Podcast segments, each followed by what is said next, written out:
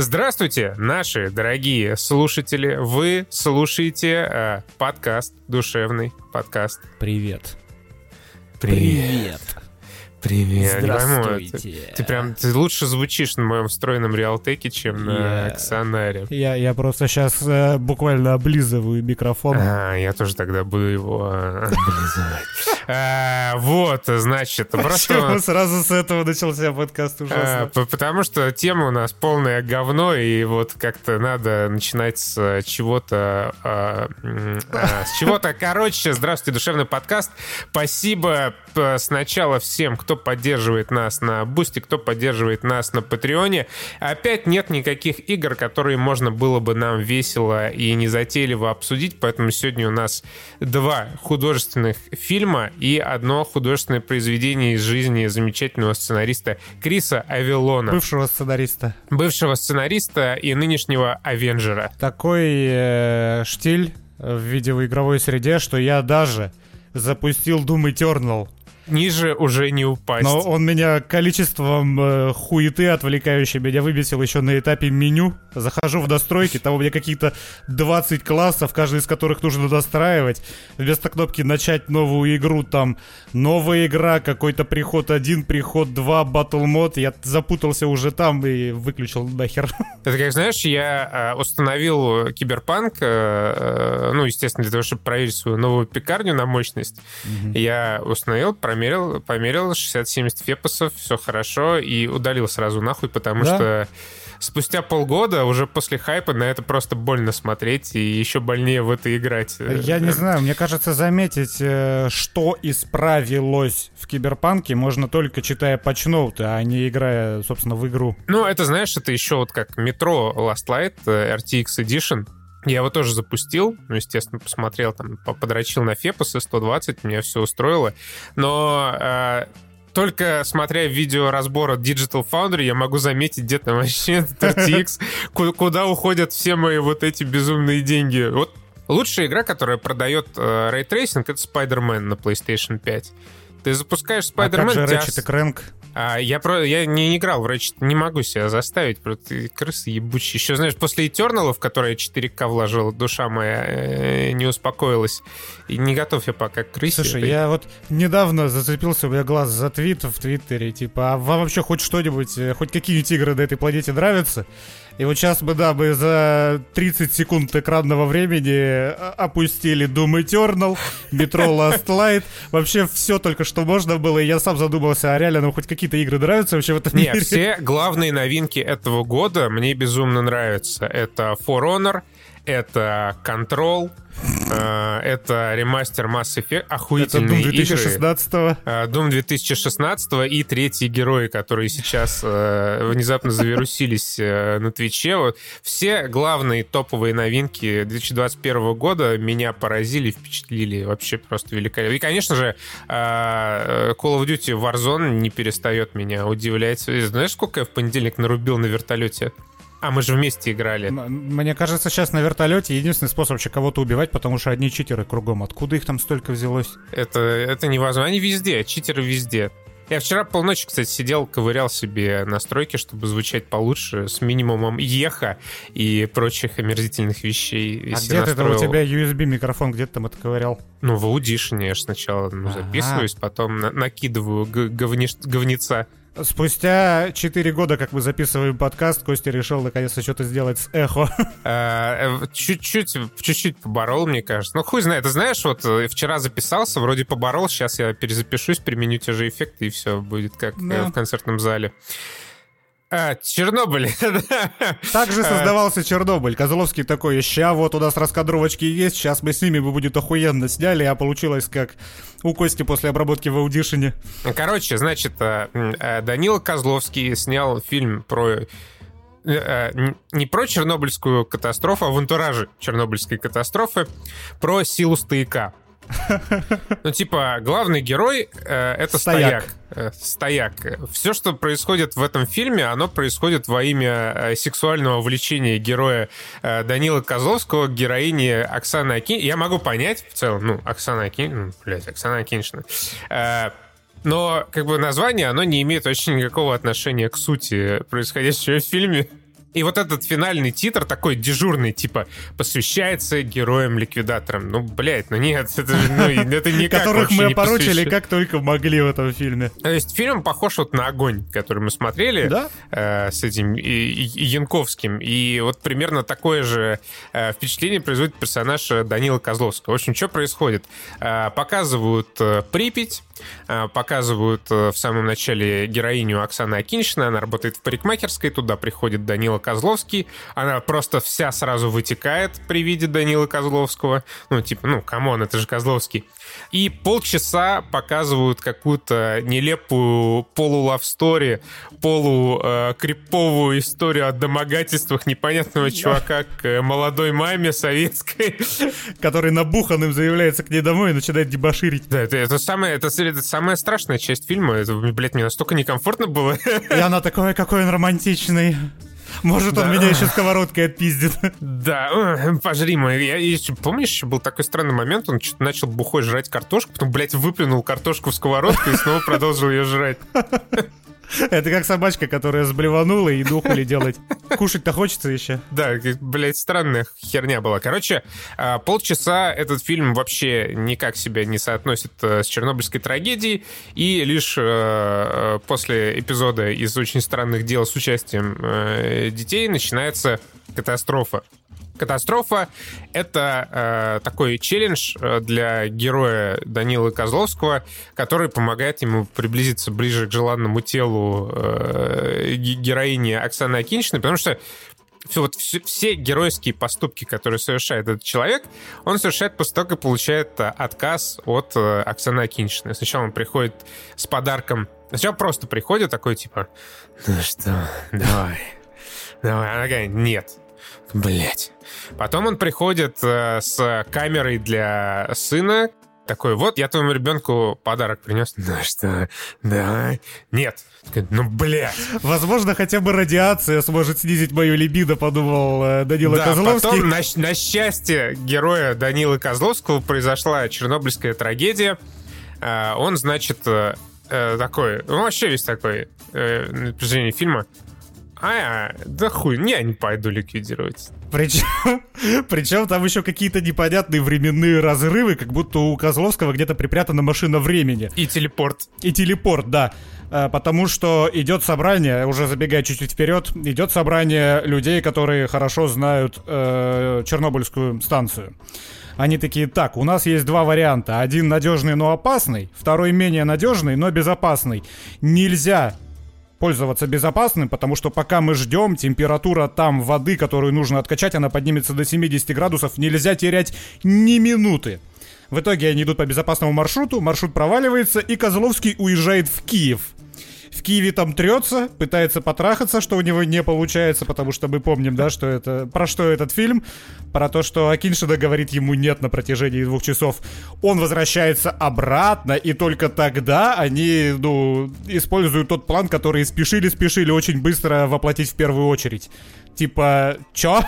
Причем, да, вот герой Козловского, он такой герой по жизни просто. Все начинается с того, что, ну, его вызывают э, высшие чины обсуждать вот этот план, потому что он э, там с, с первых минут создания Чернобыльской атомной электростанции присутствовал, вообще все знает, там все прошел, все принял, как э, пожарник, огнеборец. Он такой, блин, я не пойду, да нахуй, я не пойду. Я не хочу. Да, ему такие, типа, ну ладно, пошел нахуй, э, но он уходит, э, приходит, значит, героиня Акиньшина, оказывается, что ее ребенок там э, облучился, получил дозу радиации, он возвращается в штаб такой, так а что вы тут это, обещали э, квартирку и лечение в Швеции? Ну ладно, я пойду. Ох, эти ну, мотиваторы. Я, Ох, эти мотиваторы в, геро... в фильмах про героев. Ну, и он пошел, и у него такой спрашивает потом э, военный, че ты пришел? Ради бабла, ради преференции? Такой, да, и че? Ну, и ты, ты, ну, ты принципе, пытаешься, блядь, когда ну... ты Козловского пародируешь, ты пытаешься Янковского отыгрывать, я это слышу. А, блин, ну просто Янковский, он неподражаемый. Янковский мог бы сыграть Козловского. А Козловский не мог бы сыграть Янковского, потому что Янковский неподражаемый. Вот, да, удивительный парадокс. Он неподражаемый, да. Просто, ну, он еще с вот этой еба... с ухмылочкой ебанутой вот этой всегда отвечает, типа, ну да, и че, бля. Ну авария, да мне похуй. Ну ща я зайду туда, там, плюну на реактор, он остынет, и че, дай, ну, ну че нам, Швеция, не Швеция. И так и происходит. Герой Козловского, пока там экспозиционно люди страшно умирают, он что-то ходит туда-сюда, в целом, ну, ему радиация, ну, поебать вообще, ну, зашел там, а посмотрел. Там даже была строчка с оправданием этого. Там врач говорит, типа, да кто эту радиацию поймет? Одни там пять минут провели и сдохли, а другие пять часов и хоть бы хны. И типа, здравствуй, фильм основанный на реальных событиях. А, причем они сначала пишут, типа, ну, честно пишут, мол, фильм вдохновлен реальные истории, а все персонажи вымышленные, что как бы не особо коррелирует с вот этой дежурной финальной э, нарезкой хроники выступления Пугачевой и э, посвящением героям. Но, ну, бля, ну ладно. Позволь, я объясню замес. Когда рванул четвертый реактор, спустя, по-моему, пять дней ученые умы, они выяснили, что под э, энергоблоком оста- осталась вода в э, хранилище. Воды много. Уран начал прожигать бетонное днище, и если бы он прожег его и дошел до воды, то случился бы огромный выброс пара от мгновенной реакции. Короче, Европе пизда, Беларуси, Украине пизда, Москву бы тоже накрыло. В общем, Европе бы не поздоровилось. Поэтому, и это э, реально, ну, такое реально было, три добровольца из э, инженеров и из начальника смены, они отправились туда. Ну, туда, соответственно, прямо рядом с энергоблоком, вниз, в воду, чтобы повернуть вентили и воду откачать. И вот как бы этот подвиг, подвиг, я подчеркну это, и показывают в фильме. Но в начале фильма пишут, что личности и события вымышлены, но сама вот катастрофа как бы реальная. То есть они, в отличие, кстати, от всяких там движений вверх и прочего, они говорят прямо история вымышленная. Но тем не менее, эта история как бы основана на реальном подвиге реальных людей. Поэтому я с нетерпением жду, например, обзора Бэдкомедиана. Это будет довольно весело. Ну, не знаю, мне кажется, у него обзоры перестали давно быть веселыми. Но они стали интересными. Видишь, что он же начал вести уже давным-давно реальную, как бы, журналистскую, громко сказано, но хотя бы какую-то исследовательскую миссию. Вот все, что он там говорил про викинга, про движение вверх, это же, блядь, огромная работа по изучению вот этой вот хроники исторической, документов и прочего говна. И он просто реально хватает за яйца и по фактам раскладывает, что вот тут вы напиздели, вот тут было не так, по крайней мере, по словам очевидцев. И что вы, вашу мать, творите? Но, опять же, в том же движении вверх у него, например, был аргумент... Хотя, вот знаешь, я не знаю, как этот фильм позиционировали. Возможно, там в продвижении на каналах, там и по прочему ТВ они говорили, что это реальные события. Что так, блядь, и было. А потом уже прямо на монтаже решили, типа, похуй, напишем, что все это вымышленная история. Ну, посмотрим. Поэтому мне интересно посмотреть. Ну, это ладно. На самом деле, вот как и «Огонь», фильм «Чернобыль», он из там позапрошлого десятилетия по своей структуре и по всей сути происходящего, потому что вместо «Чернобыля» там может быть абсолютно любая локация, абсолютно любая техногенная катастрофа, и ничего не изменится, потому что контекста, по большому счету, кроме двух реплик чиновника или там двух-трех, не дают. Где он такой, типа, ну, советская власть сказала, значит, иди делай. Причем это, опять же, дежурная э, фраза, за которую мне ухо зацепилось, когда этот КГБшник говорит: ты ребенок, блядь, с кем ты воевать собрался? С властью? Властью тебя победить не получится, иди нахуй. Промелькнула повесточка, мне кажется, вписанная кем-то уже во время съемок. Ибо нехуй. Нет, там другой ответ был, он такой, типа, да, я ребенок, советская власть, это мой, мой родитель. Вот, вот так вот было сказано. Мне кажется, он даже советская не сказал. В тот момент сказал, власть, это мой родитель. Они молодцы, блядь, чертяки. И дальше, когда уже два героя отправились закручивать вентили, Козловский спрашивает у своего напарника, мол, так а что, вот никого нет, кто виноват в случившейся трагедии? И ему его товарищ отвечает, да какая разница, люди виноваты. Что, кстати, в целом была бы хорошая мысль, если бы этот фильм действительно был посвящен ликвидаторам трагедии, потому что реально какая в пизду разница, из-за кого это произошло, они борются с техногенной катастрофой, с последствиями, и, ну, тут речь идет уже просто о выживании, а не о том, кто э, и что предпринял. Да, просто фильм, из-за к сожалению, чего... не об этом, он не о да, выживании, фильм, он, он абс- об абсолютно. Да, он чисто про стояк Данила Козловского, и потому, потому что вот все люди, которые там есть, они служат как фон. В лучшем случае как экспозиция, в худшем случае как просто несколько говорящих голов, которые должны произнести ряд реплик и сподвигнуть Данилу Козловского совершить ряд каких-либо действий, ну, направленных на то, чтобы залезть все-таки под кокетливую фиалковую ночнушку героини Акиньшиной. Я чувствую, Костян, еще у Костяна до тридцать минут заготовлено вот этих пышных метафор.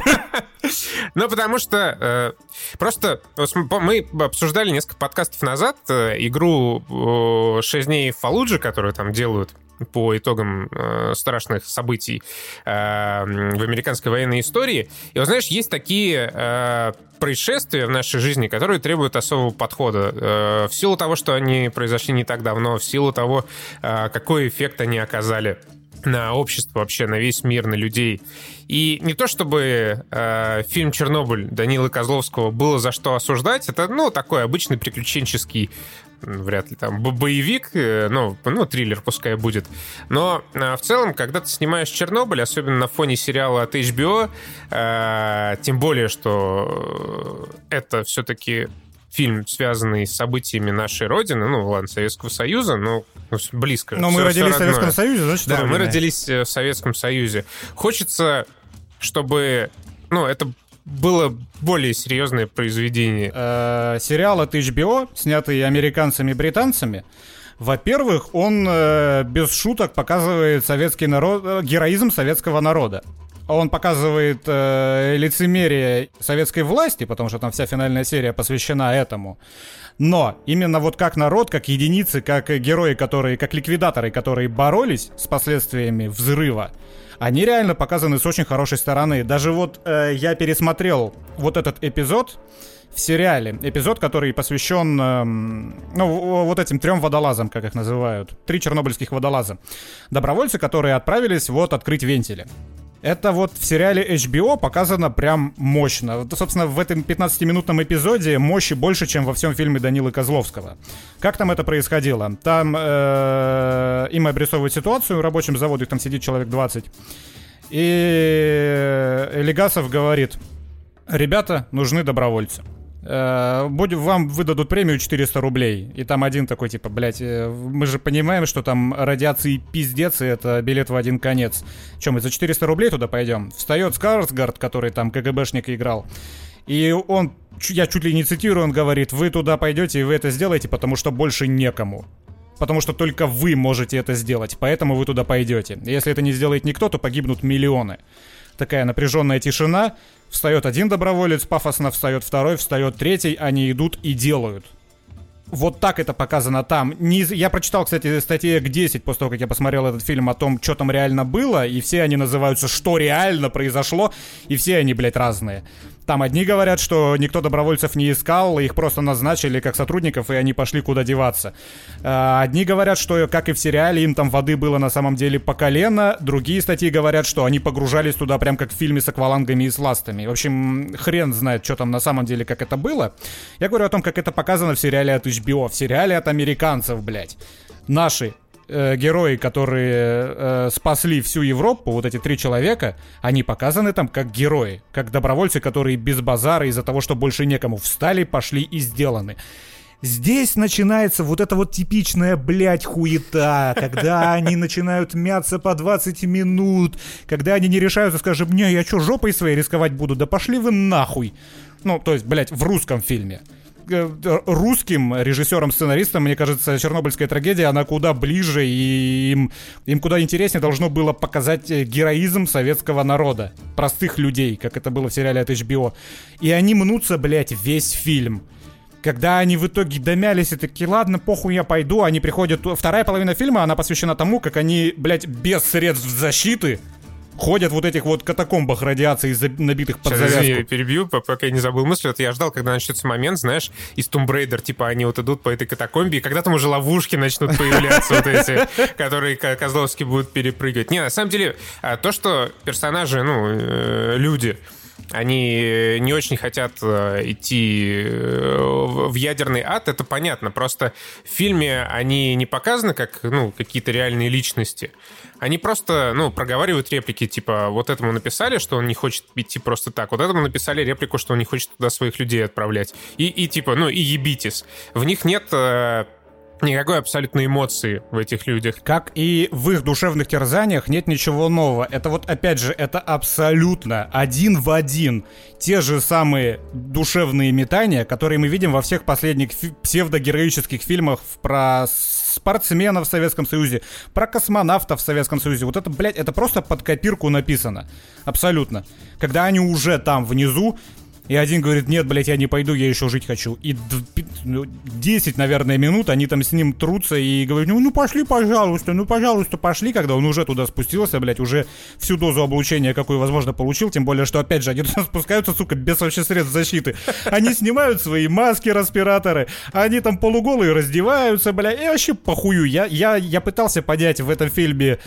когда его смотрел, как вообще это работает. То есть, ну, они же ну, снимали несколько недель эти сцены в этих катакомбах. Что там, по их мнению, происходит? Радиация на где? Может, у них там какие-то силовые щиты из Дюны, блядь, которые ее не пропускают, нам просто их не показали. Ну, что, персонажи же вымышлены, как мы знаем по начальным титрам. Не по... это, это, это очень странная режиссура. Плюс еще туда добавили немножко сталкера в смысле игры, когда там одному снесло чердак, и чтобы создать драматизм, он пошел. Я вот не понял, он прямо, блядь, на взорванный реактор посмотрел в пяти метрах от себя вот в той сцене. Да, типа что, блядь, это... Не, они же там, да, они же сказали, типа, ну, как в играх, как в Сталкере, там есть, короче, зоны, аномалии, их лучше обходить. Mm-hmm. И вот он на одну из этих аномалий, видимо, посмотрел, такой, бля, тут где и... артефакты, и закрыл дверь. Вот, вот, вот да. Это, вот э, как бы, если вы видели последние фильмы про советский героизм, э, героизм в кавычках от Минкульта, то вы видели и Чернобыль. Вам вообще не обязательно его смотреть. Главная проблема, которая мне еще помешала хоть в какой-то степени насладиться этим фильмом, это то, что... Э, смотрите, вся вот эта ветка с Чернобылем, с ликвидацией катастрофы, она существует лишь для того, чтобы как-то раскрыть тему стояка Козловского. И при этом тема стояка Козловского, она сделана для того, чтобы придать мотивации его действиям в Чернобыле. Э, сами по себе вот эта одна ветка и вторая ветка, они абсолютно неинтересны. Они существуют только для того, чтобы поддержать другую ветку. Но поскольку они сами по себе вообще никак не увлекают, ни первая, ни вторая, то смотреть этот фильм вообще нету смысла никакого. Абсолютно. Ну, то есть, да, даже, даже вот эта э, история о стояке э, Данила Козловского, она не имеет под собой никакой почвы. Э, герои встречаются после того, как однажды познакомились спустя много лет. Э, внезапно э, между ними вспыхивает какая-то там околострасть. И при этом между встречами Данила Козловского и Оксаны Акиньшиной проходит по хронометражу довольно много времени. Ну, типа там пока одно, пока другое, пока авария, да, две пока две недели, то по-моему, он там где-то шлялся. Да, и вообще непонятно, как бы... Э, ну, поня- у Козловского стояк, это понятно. Непонятно, почему какие-то особые эмоции испытывает по отношению к нему Оксана Акиньшина, при том, что там показана такая, условно, стандартная бытовая история. Ну, ладно, не буду спойлерить, но понятная многим людям. И как бы и с учетом того, что Козловский, он периодически нарушает данные им слова и в целом не похож на надежного, хорошего человека, и неясно, как бы, почему между ними вообще хоть что-то там происходит. По старой памяти. Такой, ну, взял актрису Акиньшину э, на роль, и, ну, ну как бы, ну, надо. Ну, надо, а что? Не, такой ресурс, как же его? Меня еще позабавила безумно финальная сцена фильма, которую я называю Silent Hill. Там вот чистой воды, когда... Как, я все время забываю, как зовут актрису, которая играла в Silent Hill. Вот когда она, пробравшись в фильме через вот этих вот замерших медсестер, заходит в помещение и видит эту вот обугленную, обожженную девочку в кровати. Вот это один в один, чуть ли не покадрово снятая финальная сцена из Чернобыля. Да, ну то есть э, очень странный фильм с точки зрения вообще всего происходящего. Но э, там есть несколько довольно мощных сцен. Например, э, когда он впервые только едет к реактору и с неба падают птицы. Э, в целом, ну, довольно неплохой эпизод, где вот этот персонаж смотрит на аномалию из ядерного реактора. Они просто она глупая, эмоционально никак не подкрепляют. Она глупая, она глупая и эмоционально не подкрепляется. Вот мой великолепный, замечательный, любимый режиссер, ну не мой, а в смысле, э, любимый мной режиссер Алекс Гарланд, который снял «Экс-машины», «Аннигиляцию», блять, с лучшей хоррор-сценой в истории кинематографа «Пошел ты нахуй», э, и «Девс». Вот он даже, если снимает, э, ну, что такое глупенькое, он по крайней мере умеет поймать эмоцию и настроение. Ну, в, в, вся «Аннигиляция» такая. Это не очень интересное кино, но снятое вот в одном хорошем настроении и с пиздатым дизайном. Здесь настроения нет. Они просто ходят по каким-то катакомбам с такой вечно дрожащей камерой. И срутся. И срутся, да, как будто бы они... Ну, реально, просто на квест пошли, там, клаустрофобия в Москве. Такие, блядь, ну, ну сейчас, сейчас очков не заработаем. И поэтому э, трагедия, она ощущается просто за счет того, что ты в принципе знаешь, что такое Чернобыль, что там произошло. Потому что ты смотрел сериал от эйч би о, вот так вот. Да, и ну, потому что ты в курсе. То есть я, честно, я всплакнул пару раз даже на фильме, но не потому что... Потому что очень там, хуево было? Э, не, не потому что, ну, э, отчасти из этого, но в целом просто потому что страшно очень вспоминать, а то, ну, я как бы не был свидетелем этих ужасных событий, но страшно вообще даже думать об этом, каково было людям, каково было э, ликвидатором э, всех этих последствий. Ну, то есть вообще совершенно чуд- чудовищные события. И в фильме на них вообще не делается никакого акцента. Э, здесь все сосредоточено вокруг персонажа Данила Козловского по какой-то совершенно непонятной причине. Ну, видимо, Козловский решил, что, ну, раз он режиссер, он, он под себя сделает фильм и его да, сыграет. У нас как просто... викинги. У нас просто... Да, проблема, опять же, в сценарии. Потому что, я говорю, этот сценарий по, вот, по драматичным своим ходам, которые должны вызывать у зрителей эмоции, он один в один такой же, как и все остальные фильмы за последние десять лет у нас снятые от Минкульта. Вот один в один. Они мусолят один и тот же прием абсолютно. Я не пойду, но ради семьи я пойду. Э, там, который запаниковал внизу, чувак, я не пойду. И военный ему, ты думаешь, я не боюсь, у меня семья. А, ну ради семьи, пой... блядь, заебали, вот серьезно. Просто ничего другого написать не могут. Они ухватились за один э, художественный прием сценарный, который, ну, сработал несколько раз. И они, блядь, его еще десять лет мусолить будут. Но э, я вспомнил еще, кстати, момент, когда нам показали, как э, в киевском барбершопе Акиньшина стрижет, ну, собственно, пациентов в больнице. Ты заметил, чем она их стрижет? А, машинкой. Она их стрижет машинкой примерно такой, какая у меня сейчас в две тысячи двадцать первом году в ванне лежит, которая я себе башку прею. Типа, это какой-то проеб, или тогда они были в Киеве в восемьдесят шестом году такие вот прям машинки? Ну, типа, из всех проблем этого замечательного художественного фильма машинка такая, типа, минорная. Ну, проеб и проеб, если проеб, конечно. Типа, ну, вообще полностью насрать. Ну, жаль просто, что... Даже о таких, ну, серьезных, страшных событиях, тем более недавнего времени, у нас выходят совершенно посредственные фильмы. Ну, то есть в какой-то момент э, решили наши кинематографисты, что можно делать вот такие фильмы-катастрофы, ну, как просто блокбастеры, потому что, ну, а хули нет. Они... Это же эксплуатация. Они просто эксплуатируют тему. То есть, как ты сказал, этот фильм можно было снять в антураже вообще любой, хоть вымышленной катастрофы, хоть какого-нибудь катаклизма. Но это эксплуатация. Они называют фильм «Чернобылем» и снимают вообще не про Чернобыль, а про десять раз уже заезженную драму. Ну да, и как огонь. Просто берут какую-то действительно серьезную, значимую тему и на нее наворачивают этот абсолютно стандартный, унылый сюжет. Э, ну, такой, ну, условно попкорновый, но просто плохой, просто устаревший уже пятьдесят лет, ну, двадцать лет назад. Все, что можно было снять про это, уже в Голливуде давным-давно сняли. Просто, ну, все повторяется. Причем «Чернобыль» он бабок не собрал, и, по-моему, «Огонь» тоже бабок особо не собрал, никому это нахуй не интересно. Чернобыль точно нет, огонь надо посмотреть, собрал ли. Не, ну сейчас еще, видишь, и время такое, что ты хер бабок соберешь, если ты не форсаж. Ну, огонь собрал немножко, но не, не покрыл бюджет свой явно. двенадцать лямов долларов при бюджете в полмиллиарда рублей. Ну, то же самое «Чернобыль». Мне кажется, то же самое ждет вообще любой такой фильм, потому что, ну, ну нахуй никому не интересно. По двадцать пять раз смотреть одно и то же. Тем более, что и промо у всех этих фильмов тоже одно и то же. Да и актеры плюс-минус одни и те же. Да играют. И актеры, да, одни и те же. Причем, вот, кстати, самое забавное, что хуевее всех в этом фильме, по-моему, играл как раз Козловский. А мне кажется, Акиньшина. Ну, собственно, вот они оба, да, два Акиньшина... человека, между которыми должна быть химия. Ее, блядь, нету. Акиньшина просто, это такая, ну, это как вот, знаешь, как Гай Пирс, блядь, в Мэйр из Исттауна. Э, ну, хорошая актриса, которой написали какую-то залупу, просто, ну, поплачь в паре сцен и Но... скажи Козловскому, сначала дам, потом не дам. Просто, видишь, проблема в том, что в Гае Пирсе за его пять минут хронометража в Мэйр из Исттауна харизмы в пятьдесят раз больше, чем вот в этих двоих. Это, это правда, это правда, это в любом случае действительно так. И, не знаю, э, мне кажется, что пора уже нашим завязывать реально с такими отстойными фильмами, ну, хватит уже, хватит такое снимать. Тем более, могут же, могут же. И даже, ты заметил, даже кинематография в этом фильме такая не особо примечательная, при том, что последние вот сериалы показали, что, ну, могут, ну, вообще очень вот могут. Я, я, я себе, когда смотрел и тоже оценивал кинематографию, я пришел к выводу, что, ну да, она получше, чем в типичном сериале.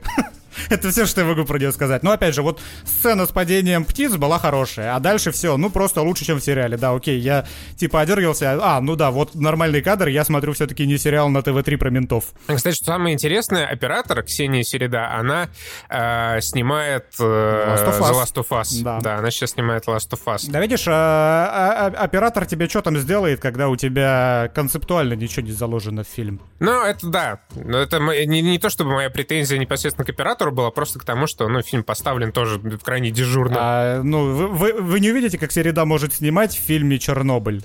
Тут даже шансов никаких нет. Ну, то нет. же самое, как невозможно увидеть, как там Акиньшина умеет играть, хотя, ну, она умеет. Даже Кодзима закотировал Акиньшину после того, как посмотрел «Спутник». А мне, я не знаю, мне кажется, Кодзима вышел на «Спутник», потому что он просто гуглил вакцину в какой-то момент и случайно наткнулся на фильм. Кстати, «Чернобыль»-то в этом, в Netflix релизнулся. Он там называется «Чернобыль тысяча девятьсот восемьдесят шесть». Netflix берет себе все абсолютно. Вообще похую, что там «Чернобыль» ничем. Там и «Майор Гом» есть, там все есть, все на свете, что угодно. Там жара есть, жара, которая про этих, про, про Тимати и про чувака из девятой роты. Как бы Netflix нужен контент, и сейчас уже попадание на Netflix — это не признак того, что фильм или сериал является ну, да, произведением просто, искусства. Я, я просто к тому, что если вы, дорогие слушатели, зададитесь вопросом, а где можно посмотреть э, «Чернобыль», то его можно не смотреть теперь на Netflix. Вы можете не смотреть его до «Кинопоиски», можете не смотреть его до торрентах, и можете не смотреть его до Netflix. Вообще, конечно, когда я смотрел этот фильм, я очень-очень-очень хотел еще раз посмотреть «Чернобыль». Вот чер... Ну, в смысле, который это эйч би о сериал. Вот это заебись, вот это про трагедию и, и про героизм советского народа. И цепляет оно тем, чем и должно цеплять, а не опять соплями по поводу того, что женщина не дает мужчине. Что, конечно, чудовищно, но все-таки «Чернобыль» — это немножко о другом. А, ну ладно, хватит, наверное, обмусоливать э, стояк Данила Козловского. А, что, к какому стояку мы перейдем? К Крису Авеллону или... Ну, к стояку, наверное, Кейт Уинслет. К стояку Кейт Уинслет. Также мы посмотрели художественный мини-сериал «Мэйр из Исттауна» с Кейт Уинслет. По твоим едким комментариям, я так понял, тебе не особо понравилось. Мне не особо понравилось, это правда. Сейчас коротко объясню, почему. Потому что э, детектив в этом сериале очень плохой. Снят он, ну, нормально. И есть все вот маркеры условно успешного современного сериала, начиная от э, гомосексуальных девочек, подростков, лесбиянок до, э, опять же, стояков мужских, из-за которых рушатся жизни, в том числе там просто, блядь, по... Но вот это я запикаю, потому что это спойлер. Но мне еще понравилось, что... На самом деле ответ всегда был у персонажей... Помнишь, в конце тебе показали экран... В медсанчасти. Да, да, вот. да, да. Это охуенно, конечно, это угарно, это ржачно, это остроумно. Это как концовка «Темного рыцаря». Этот сериал мне безумно понравился, но смотрите, э, это очень человечная, очень простая, очень... Э, как бы назвать-то ее? Это просто приземленная история приземленная, о страданиях да. женщины, на, на долю которой выпало все. Порой, когда я смотрел этот сериал, я вспоминал вот этот мем с Элли из The Last of Us, типа назови мне персонажа, который прошел через большую боль, чем она. И у тебя сразу перед глазами Мэйр из Исттауна. Там, кстати, же был какой-то казус, что без знания контекста какой-то портал даже перевел это как «кобыла из Исттауна».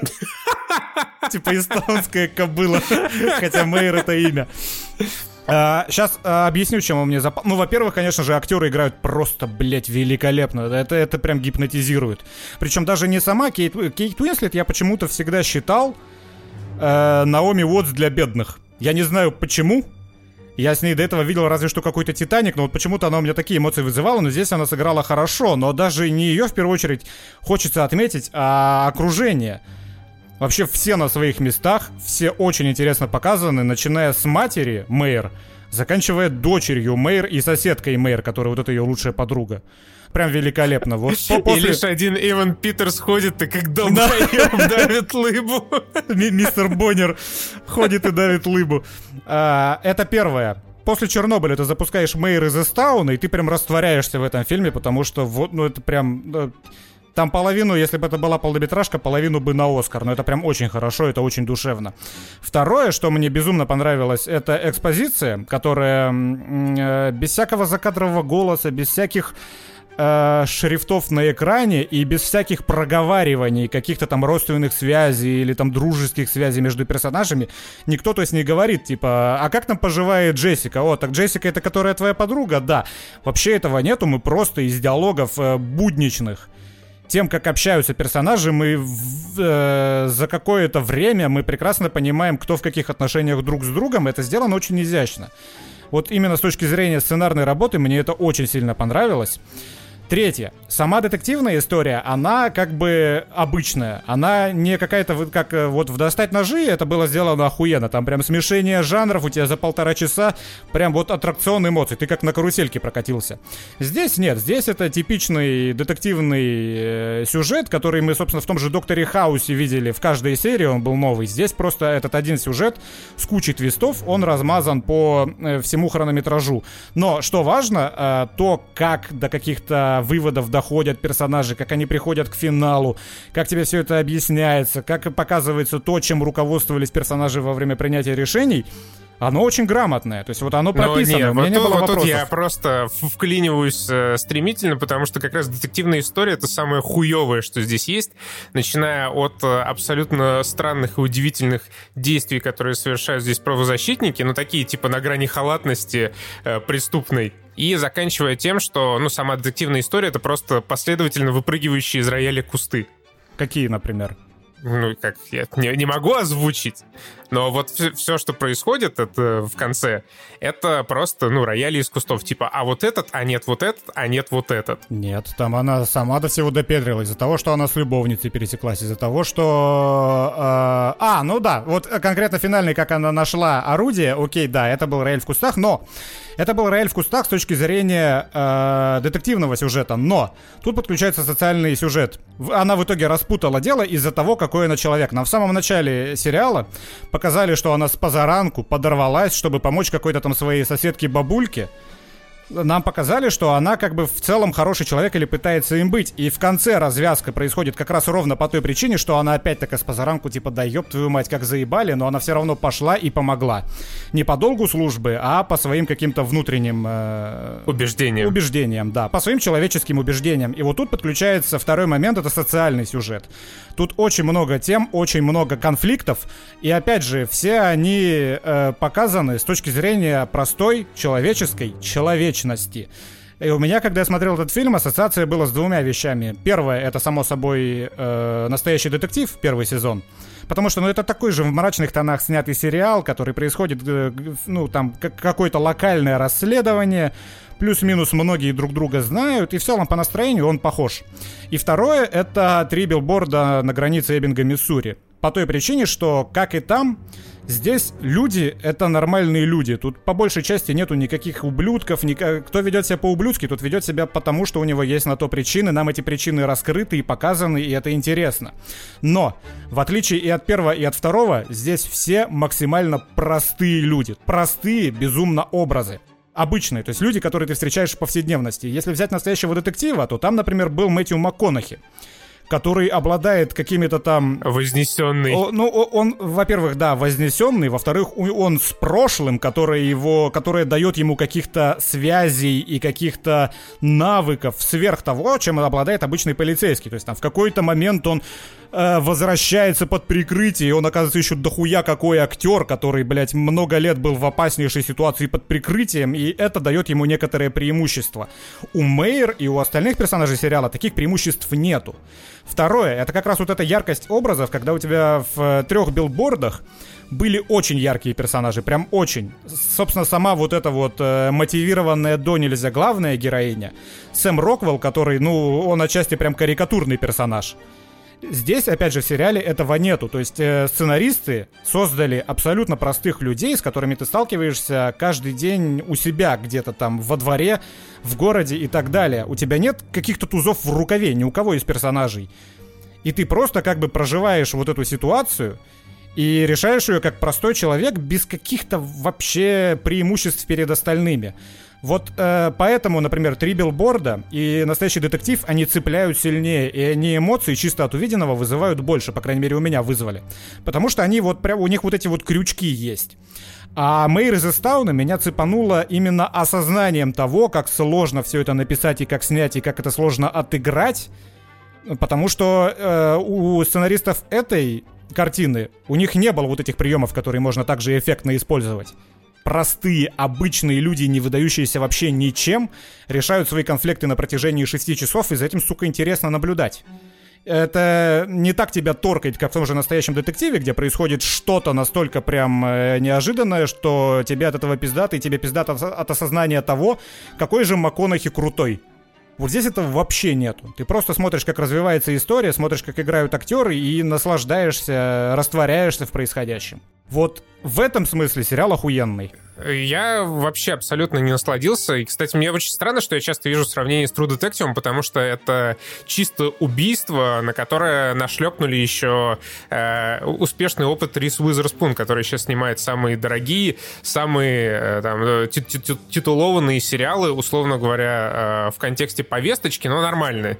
Не как, не как вот все самое хуевое, типа Анны Болейн. Во-первых, мне ну, не понравилась абсолютно полностью детективная история. Она плохая, она неинтересная. Большая часть событий, связанных там с уликами, с тем, что эти улики нашли или не ушли, это ну, такие типа просто события, которые возникают. Тот же самый финал, когда она совершает вот этот свой человечный поступок, угу. Это как бы ну, полицейский проеб, который, с одной стороны, конечно, укладывается в формулу и реплику героини Кейт Уинслет о том, что они просто обычные... Вы помнишь, они там на причале с Эваном Питерсом... Ну, да, это, это же ключевая говорили, мысль типа, фильма. Все, все, все ждут от нас каких-то великих свершений, а мы просто обычные люди, которые объебываются. Да. Но... А здесь вот эти самые объёбы, они не приводят абсолютно никаким последствиям. Они просто есть, и они просто иногда возникают, чтобы... А, вот оно что, чтобы такое... О, бля, вот как оно все происходило. А, вот это да, улика, бля, логично, да, вот оно как все. Вот, значит, она там... Вначале отключила э, мой монитор, а вот если бы не отключила, то было бы то, было бы так. Но...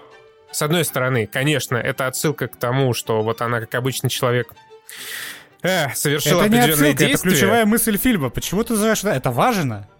На этом это... сюжет строится? Не, я понимаю, это важно, и поэтому нахуй неинтересно. То есть детективная история «Мэйр из Исттауна», она, ну, типа, ни о чем, потому что там нет ничего, ну, вообще, абсолютно ничего интересного, ну, именно в контексте детективной истории. А, ну, вот как вот эта бытовуха, Ну, типа, ну меня просто не цепануло. Возможно, потому что я, в принципе, ждал, что это будет какой-нибудь прикольный детектив хотя бы на уровне убийства.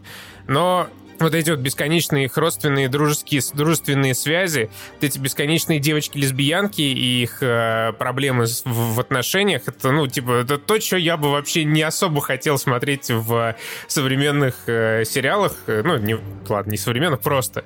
Типа, потому что мне это нахер не интересно. Вот, возможно, по той же причине у тебя такое отношение к детективной составляющей, потому что детективная составляющая в фильме, ее процентов тридцать, наверное. Остальное — это чисто вот эти социальные конфликты между персонажами. Поэтому они отвлекают внимание детективной истории, И если ты хотел увидеть именно ее, то ты вот получил то, что получил, и поэтому она тебя вообще ни разу не цепанула. Да, и отдельный дизлайк — это, конечно же, за экранный дуэт Эвана Питерса и Кейт Уинслет, во-первых, потому что между ними ну, рисуют, в принципе, какие-то странные отношения, во-вторых, потому что нет абсолютно вообще никакой химии между ними. А так ну, и не должно просто... быть. Да в этом же опять же суть. Никак, ну, нет, в смысле суть? Смотри, химия же есть между Уинслет и Гаем Пирсом. Ну, да, ну, да, пусть, да, она есть, да, да, потому что она там должна быть, а между б- Боннером ее нету, потому что ее там быть Нет, не должно. Нет, ты, ты не совсем, я не имею в виду э, химию как в отношениях там между парочкой, в отношениях парочки, а в принципе, как между двумя персонажами, как у героев Мирей Инес и этого, блядь, э, видоизменен... человека видоизмененного углерода в убийстве. Это два напарника, по сути, похожие, типа она крутая, а он долбоебик. Между ними есть химия, как между напарниками, и между ну, ними есть классный да. симбиоз. Окей, okay, как и в, в True Detective. Ну да, да. Эван Питерс, он просто как дебил ходит, улыбается, он несет абсолютно тупую херню, он ничего не делает, он никак не помогает, он просто хвостиком за ней таскается, что, с одной стороны, объясняется, и опять же логично в контексте той мысли, которую они высказывают и которая там нитью тянется через сериал, но просто на это уходит, на вот эти их мытарства уходит много времени, заканчивается это абсолютно ничем, и ничем, и получается, что герой Эвана Питерса, он просто существует, он просто ходит как дебил. Блин, меня, знаешь, еще особенно выбесила сцена в парке, когда они пули искали. Угу. Просто э, вот э, квинтэссенция всего персонажа Эвана Питерса, когда она подходит к дереву, помнишь, и светит в дерево, и там видит пулю. Угу. И этот, блядь, выруливает в небо куда-то, смотрит, что-то улыбается, такой... А это ты что, э, нашла что-то? И она ему говорит, типа, видишь пулю? И вот я, ей-богу, я думал, что сейчас он в этот момент посмотрит на звезды такой... Это звезды пули, что ли? А, одна из них это наша пуля, да? А? То есть, ну, блядь, как бы... Ему надо срочно менять своего агента, потому что, ну, блядь, Ральф Боннер и вот эта роль, это, ну, как бы, это... Это прямой, прямой путь к напарнику Брэндона Фрейзера в каком-нибудь следующем Будут фильме. Будут играть в экранизации Чехова «Толстый и тонкий». В экранизации «Биба и Бобы». Бля, почему э, не позвали... Хотя, ладно, я, конечно, понимаю, почему. Но все равно Брэндон Фрейзер, он сейчас выглядит как идеальный кандидат на роль барона в «Дюне». Почему у Вильнёва его нету?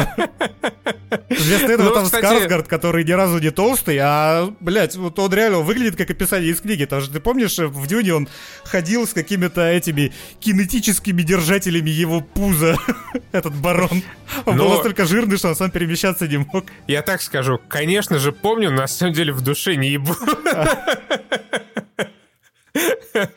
Я не читал «Дюну» никогда. Я только на Сеге играл в эту, в стратежку. Но я, я, я тоже до этого не читал, сейчас решил прочитать. Я как раз, как раз, кстати, никакой экранизации не видел. Вот сейчас жду Вильнёва, потому что начал читать.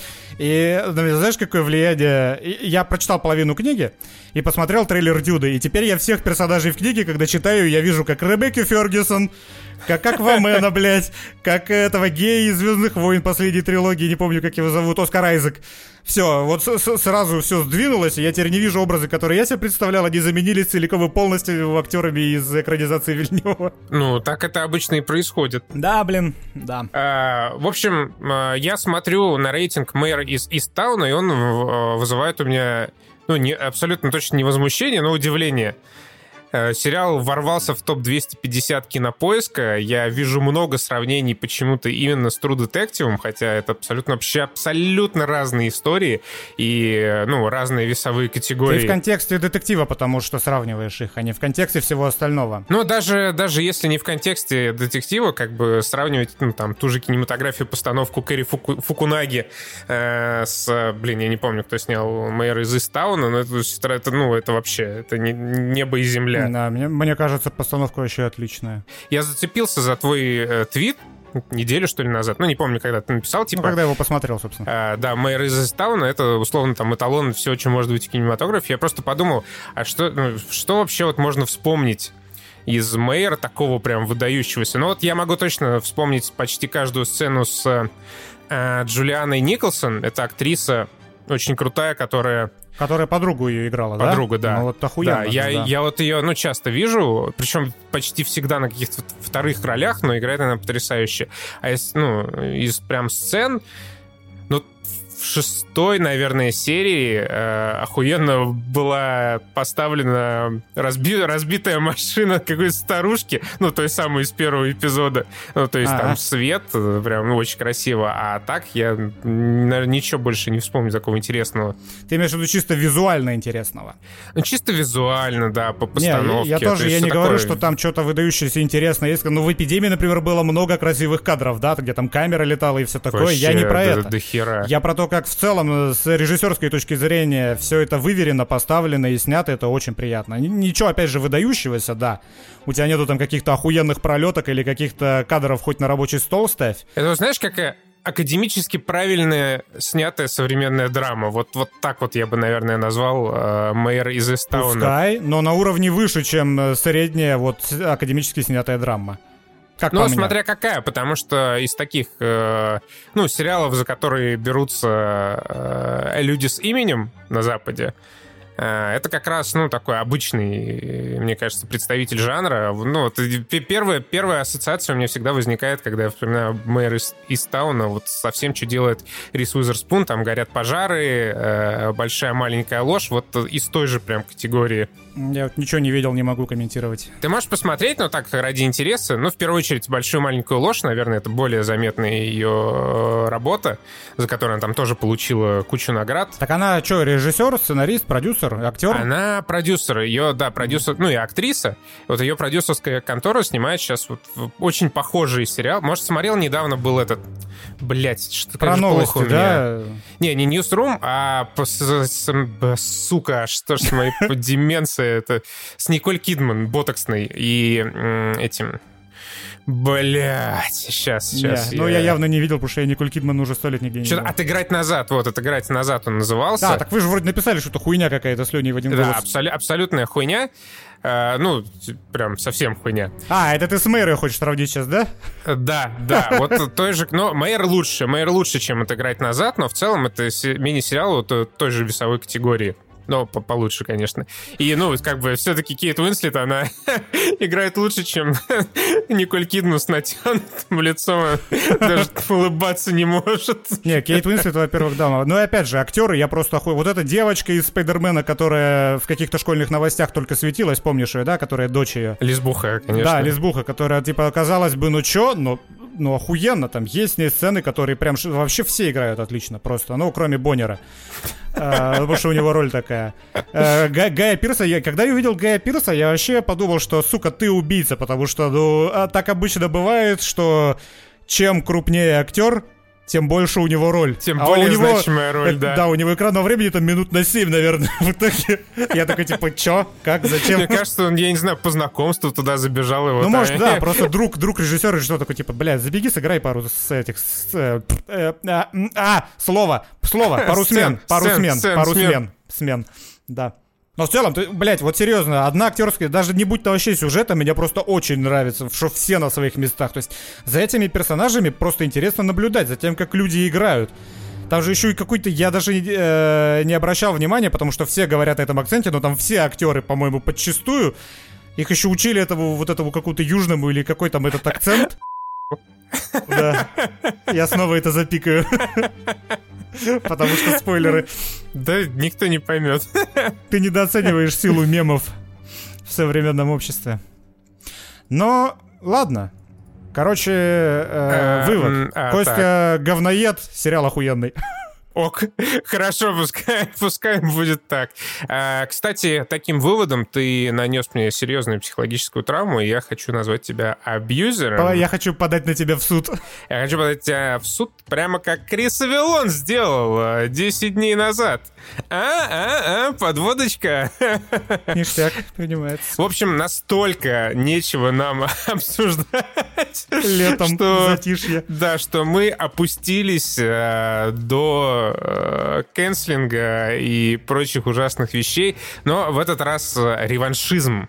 Реваншизм в центре сюжета, потому что Крис Авеллон, которого жестко закэнселили в прошлом году после обвинений даже не то чтобы в насилии, как бы не совсем даже в домогательствах, просто в неправильном отношении, он э, собрал доказательную базу, ну, как он считает, и обратился э, в суд с иском против э, тех женщин, которые писали против него э, неприятные твиты. Как было дело?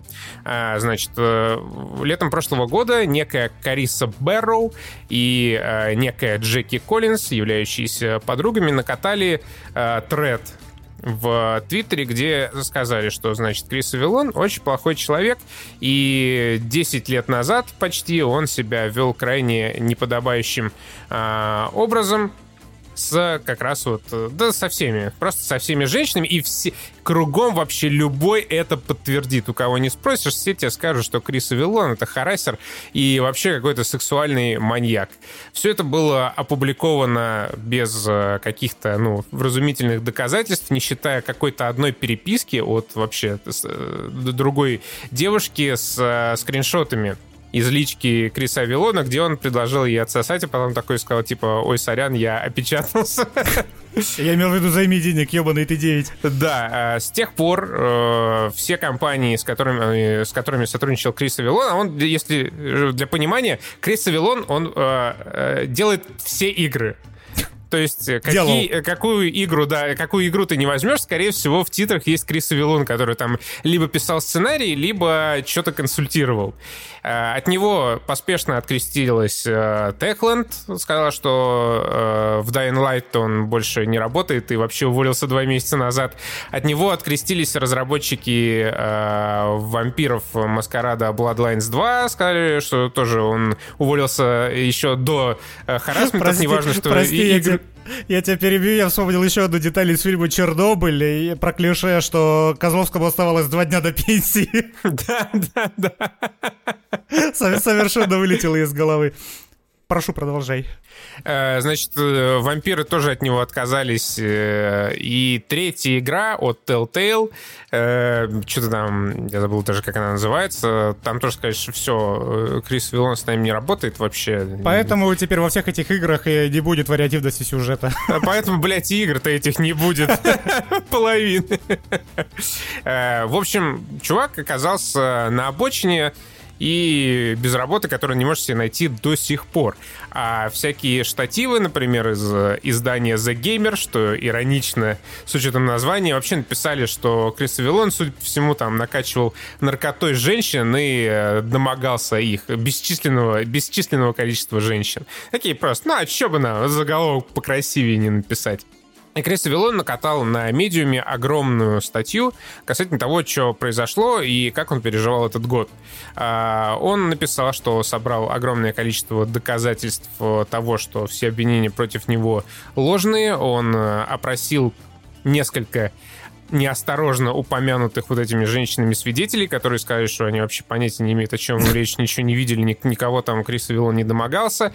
Он собрал э, из Иен-Торнета шестьдесят тысяч удаленных вот этой самой Кариссой твитов, в которых она, в частности, еще тогда давным-давно писала, что никогда никто ее не домогался, ни с каким харассментом она никогда в жизни не сталкивалась. И со всем этим отправился в Верховный суд Вашингтона, Калифорнии, точнее, простите, с иском против... И начал против... домогаться судью. Да, и начал домогаться судьи. Говорит, вот Карисса и Келли, они, значит, меня оклеветали, пожалуйста, я хочу всех возможных компенсаций, какие только могут быть, и восстановление своей репутации вообще, чтобы они понесли всевозможные наказания. Очень будет интересно наблюдать за этим судебным процессом, хотя... непонятно, чем он может закончиться, потому что культура отмены, она такая, очень интересная. Ну, там обычно, да, об- обратно разотменить не получается. Потерянная репутация, она потеряна навсегда. А ты да, самое главное, мог... это не сказал, версию Криса Авеллона. По версии Криса Авеллона, вся эта движуха, направленная против него, была организована подружками его бывшей, которой он разбил сердце. То есть это была как бы месть за то, что он ее отверг. Если я правильно понял. Да, да, да, ты, ты правильно понял. То есть произошла какая-то... Э, произошли отношения. Произошел сценарий для фильма «Чернобыль два», блядь. От Данилы Козловского. Бедный Крис стал жертвой каких-то не, не самых удачных своих в жизни отношений, причем он тоже это описывает, мол, встречался там, ну и как, по, время от времени виделся с девушкой, которая была вот этой подругой Кариссы, а, в общем, у них там не, срос, не срослось, не случилось, потому что жили они очень далеко друг от друга, и вообще он а, разрабатывал пятьдесят игр, да, и, короче, там не, не получилось, и в результате, спустя много лет, в две тысячи двадцатом году его несправедливо оклеветали, и он лишился вот работы, и вообще а, жить ему стало крайне тяжело. Что я хотел сказать? Какой мы можем сделать из этого вывод? А вывод из этого один, очень забавный. Кто бы мог подумать, что простое человеческое желание отжать бизнес у Харви Вайнштейна обернется таким интересным и увлекательным социальным поворотом. Никто, наверное, не мог подумать. Грустно все это. А, да, это грустно, так же, как и то, что целое лето мы сидим без игр и вынуждены аж Форзу четвертую качать, чтобы хоть как-то себя развеселить. Но тебе же понравился For Honor. Go For Honor. For Honor, вот когда я тогда минус четыре сделал, эта игра отбилась по эмоциям на все сто процентов. Это был один из самых ярких и прекрасных моментов в этом году для меня. И, конечно, Go For Honor. Но у нас же, знаешь, что всегда есть? No, Worms? Нет, ну ты War знаешь. Thunder? Нет, ну ты... Да, но, да, но нет. Так, подожди. Ты знаешь, да, дай-ка мне открыть библиотеку. Ты, зна- ты знаешь два этих заветных слова. Uh, Plague Tale. Почти. Battlefield четыре. Почти. Uh, так, блядь, Apex Legends. Хочешь подсказку? Call of Duty. Ну-ка давай. Хочешь подсказку? Начинается на Star, заканчивается Citizen. На Citizen. Блядь, это что-то на уровне... Вы, лю- люди, которые до сих пор донатят в Star Citizen, вы же понимаете, что эта игра никогда не выйдет? Эта игра никогда не будет доделана. Это, это как опухоль, время... сколько бы вы в нее не вливали, она разрастается просто. Если вы вольете туда двадцать миллиардов долларов, у создателя Star Citizen амбиции разрастутся на сорок миллиардов долларов. Это так работает. Это как гидра. Зачем вы продолжаете... Ну, я не знаю, кто-нибудь закачивать деньги из тех, кто нас слушает, но... Бля, вот это никогда... ты сейчас, конечно, дал жесткого Конфуция на вот этих американских горках от раковой опухоли, блядь, до гидры. Никогда не выйдет эта игра, хватит вливать туда бабло свое. Лучше вливайте его в душевный подкаст, душевный подкаст хотя бы выходит. Вот это сейчас хорошо было, уважаю. Это... Но на этом можно даже, наверное, подводить некоторую черту. А... Что ж, ну что, Star Citizen будет главной темой следующего подкаста? Нет, не будет. Костя пиздит. А Денис пообещал только что. Вы это слышали? Так что, ну, уста... ради этого я собрал новый компьютер, ради этого ты купил тридцать восемьдесят Ti, чтобы запустить Star Citizen. Тем ты, более, кстати, что он куплен уже те... год назад. Ты, кстати, сказал, у тебя Киберпанк идет на шестьдесят семьдесят. Это с ди эл эс эс? Потому что у меня все на ультра, вообще все на ультра, без ди эл эс эс в два ка выдает, блядь, фепесов тридцать тридцать пять. Да, да, с ди эл эс эс. Я okay, даже не пытался да. запускать без ди эл эс эс. Ну, да, в общем, обсудим через пять лет, как и обещали, Киберпанк, когда он будет нормально работать и идти в шестьдесят. Хотя, возможно, он... как и Star Citizen никогда не выйдет. Не, я думаю, для Киберпанка уже все... За... Ну, то есть... Э... Да, мне кажется, они сейчас продадутся вообще си ди пи ар кому-нибудь и все, и забьют. Э, Tencent их купит. Дя- дядя Филу или Tencent. Тут есть два стула. Или что лучше, Electronic Arts. Что? В смысле, блядь, лучше? Что значит лучше? Прикинь, какая драма будет. Ну, чисто ради мемов, конечно, да, это было бы неплохо. А мы живем ради мемов, что еще хорошего да? в этой жизни? Да. Бля, ладно, что-то депрессняк пошел от Star Citizen и дальше, блядь, к раковым опухолям. Сейчас же со дня на день анонсируют Dead Space какой-то новый от Electronic Arts. Надеюсь, с коопом и с микротранзакциями, чтобы собирать себе, как в трешке, оружие за них. Ну, надо, конечно, с мультиплеером. С мультиплеером, да. С мультиплеером, как во второй части, и чтобы я точно так же с помощью артмани мог себе начитерить бессмертие. Пока. Ладно, все, вот мы пришли, да, к неловкому молчанию. Это уже, блядь, точно конец. Пока.